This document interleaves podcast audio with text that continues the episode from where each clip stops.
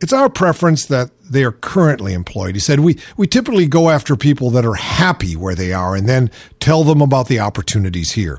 We try to minimize the amount of time we spend on the unemployed and try to rifle shoot the folks we're interested in. Ignore the unemployed and rifle shoot the happily employed? Am I the only one here who thinks this is compassion free bottom line bullshit? Well, consider the fact that there are about 5.5 people looking for work for every job available. And this is according to the latest data from the Labor Department. Then there's Sony Ericsson a global phone manufacturer that recently announced that it would be bringing 180 new jobs to the Buckhead, Georgia area.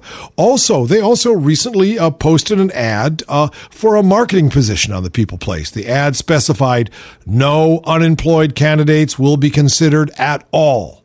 When asked about the ad, a spokeswoman said, This was a mistake, and once it was noticed, it was removed. Yeah, once it was noticed. And what happened to the mid level goon who penned it and the upper mid level goon who approved it? Quote, in the current economy where millions of people have lost their jobs th- through absolutely no fault of their, their own, I find it beyond unconscionable that any employer would not consider unemployed workers for current job openings, said Judy Conti, who's the federal advocacy coordinator for the National Employment Law Project.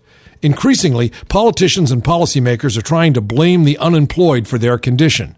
And to see this shameful propaganda trickle down to hiring decisions is truly sad and despicable, she says. Yeah, you're right, Miss Conti. This is good old American style Calvinism. God has turned his face from the unemployed. There is no law prohibiting discrimination against the unemployed, though advocates said the practice could be illegal if it had a disparate impact on minority groups. Uh, let's take this one step better. The unemployed are a disadvantaged class, and discrimination against them should be against the law, but that's only punitive. We need the government Remember, that's we the people, you know, to step in and put people back to work. We need a new, new deal. That's the opposite of the welfare state. We could put millions to work repairing our physical and electronic infrastructure, but all we are building is the road to welfare.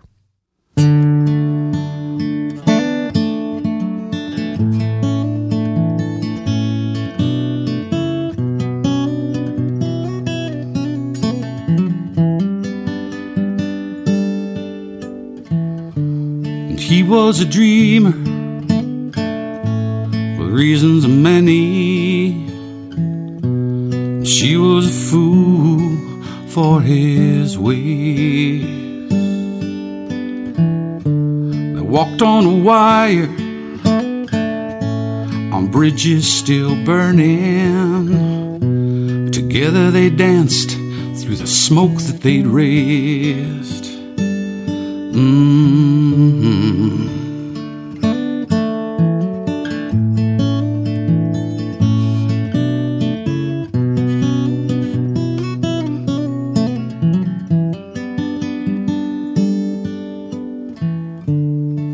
For the moment, no thoughts of tomorrow. And fate was the dealer in the cards that they played. Now that they're weary, their youth has escaped them.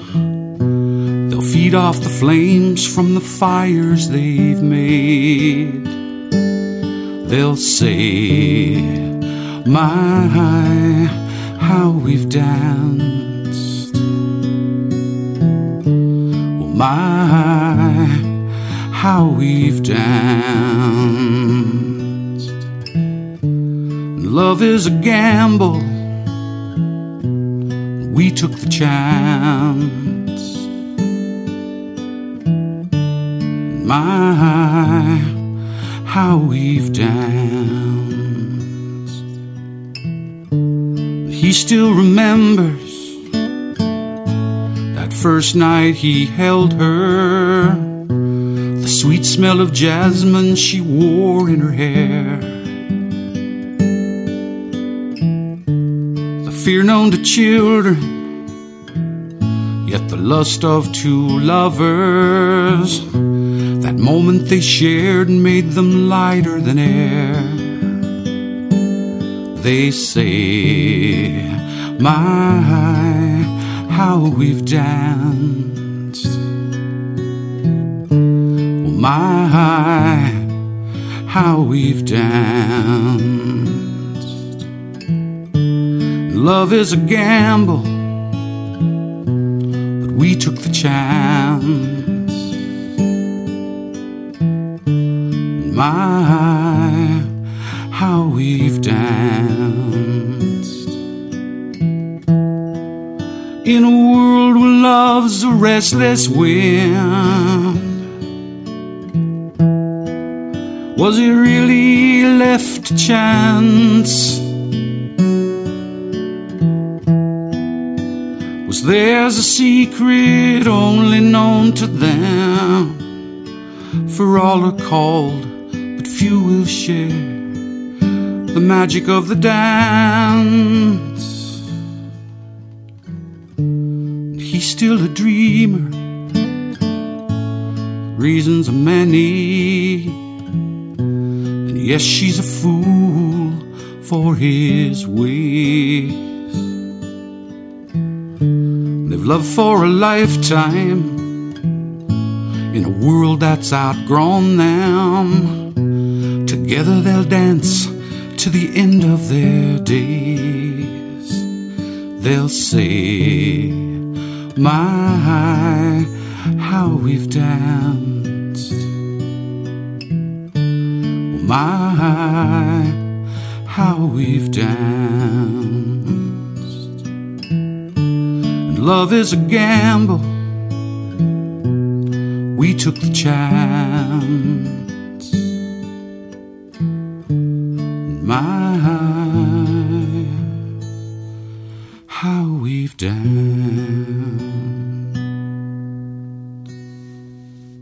Well, here's one for you, Pete. I, I, I know you know uh, Representative Ike Skelton, conservative Missouri Democrat. Well, he's kind of a populist Democrat. Yeah, he's, he's he's weird and he's okay. He's a mixture. Well, he's the chairman of the House Armed Services Committee. That's right. That's a fairly heavy duty job, okay? Well, he said that he thought the debate in Congress over the proposed repeal of the Don't Ask, Don't Tell policy might force families to explain homosexuality to their children. No. Yes, and this is what he said. What do mommies and daddies say to their seven year old child? First of all, what is the chairman of the Armed Services Committee r- referring to parents as mommies and daddies? Does is he afraid of the dark? and here's the thing: don't ask, don't tell. Okay. Well, first of all, we should tell all of the seven and eight year olds out there that are listening: don't ask about homosexuality. No. Don't make your parents get really upset and try and talk about the birds and the bees when the birds and the bees are both guys. Okay. Know, especially if you're seven years old. you And then know. don't tell. If your kid wakes up, you know, amongst all of his little bears and all these things, Daddy, what is homosexuality and what does it have to do with the efficiency and fighting power of the army? Don't tell him. That's right. Don't tell them. Don't ask. Don't, Don't tell. Well, according to quantum physics, there's matter and antimatter. So the Oz show today is the matter. Uh, It's about things that matter. And the end of the show, which is now, is the antimatter. And what could be more anti-material than a fabulous Tang poem? That's right. That's right. This is by Li Ho, written about 815. I don't mean in the evening either. Could have been, though. Could have been. Who's to know? Well, and he calls it Big Song. Okay? The south wind wears the mountains down, making plains. It's ordained that the ocean god will invade dry land and leave the seabed bare. When the queen of heaven's peach trees have flowered a thousand times, where will the man of great longevity and unrivaled wisdom be? A piebald horse, his neck dappled under the dark mane, spring willows rising through mist, the lute girl coaxing me with wine in a golden cup. Can blood and spirit live together? Can they survive apart? General Tingaling, don't drink too much. Hero and master so seldom get together.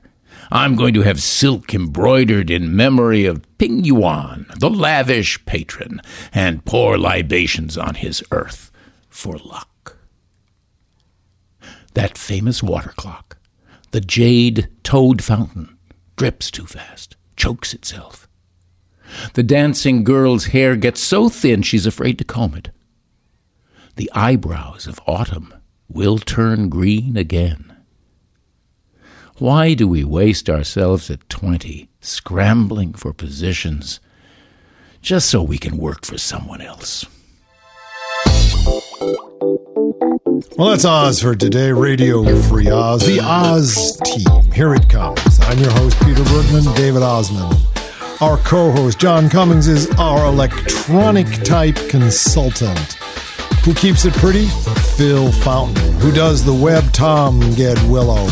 And Chaz Glass does the financials. Bill McIntyre is our producer. And Scott Wild, ooh, he's our social media guru. Catch you tomorrow in either direction.